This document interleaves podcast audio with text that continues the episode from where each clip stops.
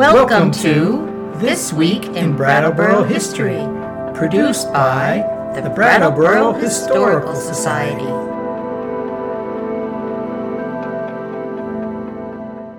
This week we will examine the streak. Athletic streaks have always been a subject of fascination. Joe DiMaggio hit in 56 consecutive games. Pete Rose pursued that record years later and was stopped at 44.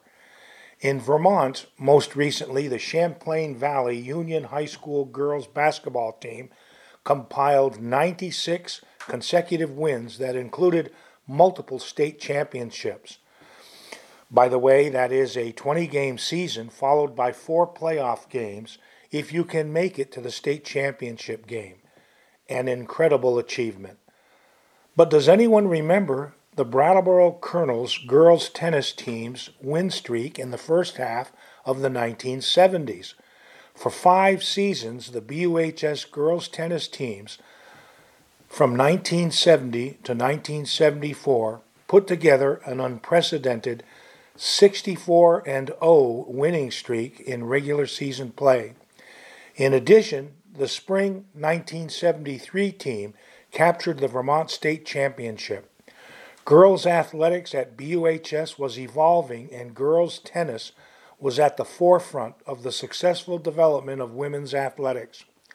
Prior to 1973, the Vermont State Tennis Championship was not determined in a playoff format as it is today. 1973 would be Vermont's first state champion that was determined by match play on the courts. Brattleboro won that state championship. This achievement brought great credit and pride to Brattleboro, BUHS, the players, and coaches. The depth of talent, dedication to a team effort, and the camaraderie created an unparalleled recipe for success setting the tone for excellence in BUHS sports for years to come. The confidence gained from this achievement led these individuals to success in later life.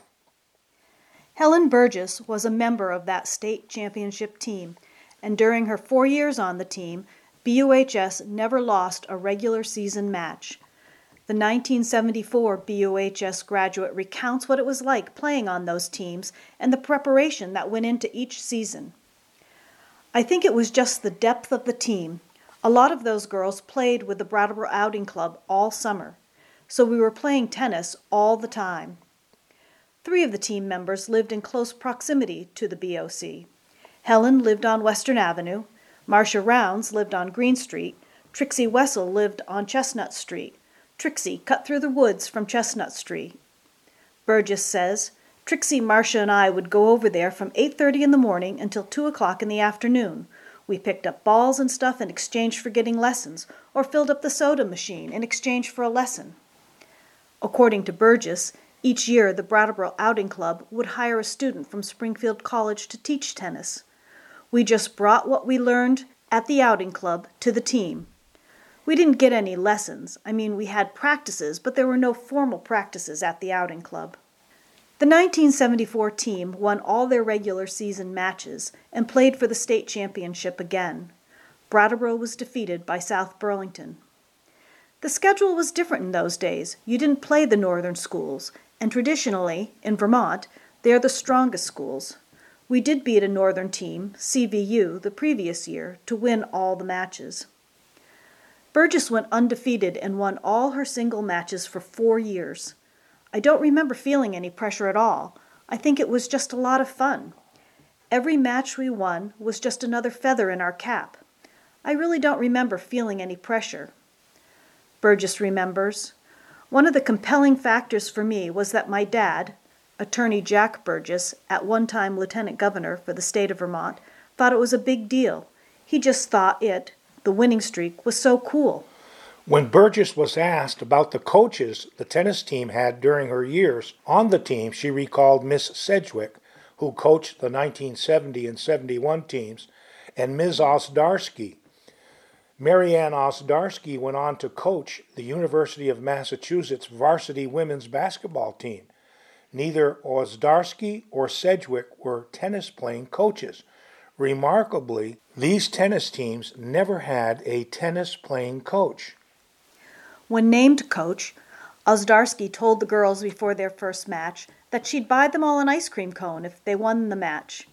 Little did Miss Ozzie know she'd be buying ice cream for two years. A classmate of the 1974 team, David D. Perkins, stated During that time span, the team not only went undefeated, but also won the 1973 first annual Vermont Girls State Championship. This was a great accomplishment and set the tone for excellence for years to come in BUHS sports. The girls on these teams, now women, went on to make significant contributions not only in Brattleboro but across the United States. Described as Coach Ozdarski's Colonelettes, the members demonstrated the teamwork and focus necessary to be champions. They set the highest standard of competition, mentored younger players, and set the example for others to follow. These women went on to become teachers, lawyers, doctors, bankers, business owners, and continue their success through life. Burgess went on to attend the University of Vermont, where she did not play tennis. I don't really know why I didn't play in college. I wish I had. It's my big regret. What follows is an excerpt from the Burlington Free Press accounting of the 1973 state championship matches. The headline reads Brattleboro Girls Win Tennis Title. Brattleboro Union High School captured the first annual Vermont State Girls Tennis Invitational Championship here Thursday, defeating Champlain Valley Union 2 to 1. Brattleboro, seeded number 2 behind CVU, won one singles match and the only doubles match to emerge the champion. The Colonelettes defeated Burlington 2 to 1 in the semifinal and Champlain edged Woodstock 2 to 1 to advance to the final. The two finalists split the singles match, leaving the championship to the outcome of the doubles competition.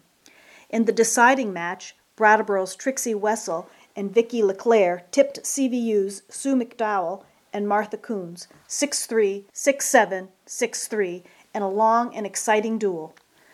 Before a large crowd, the Brattleboro girls were on the offense most of the match and played a strong net game.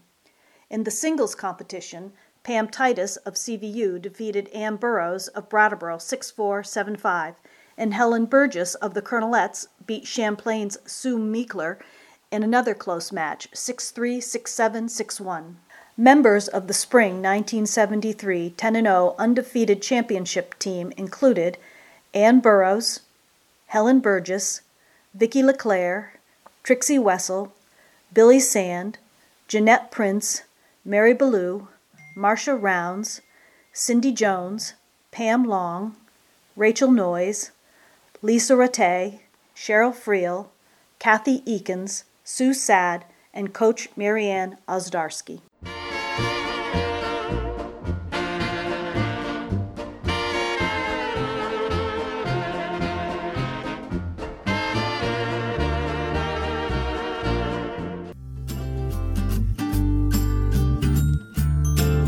Please join us next week for another story from our community's past.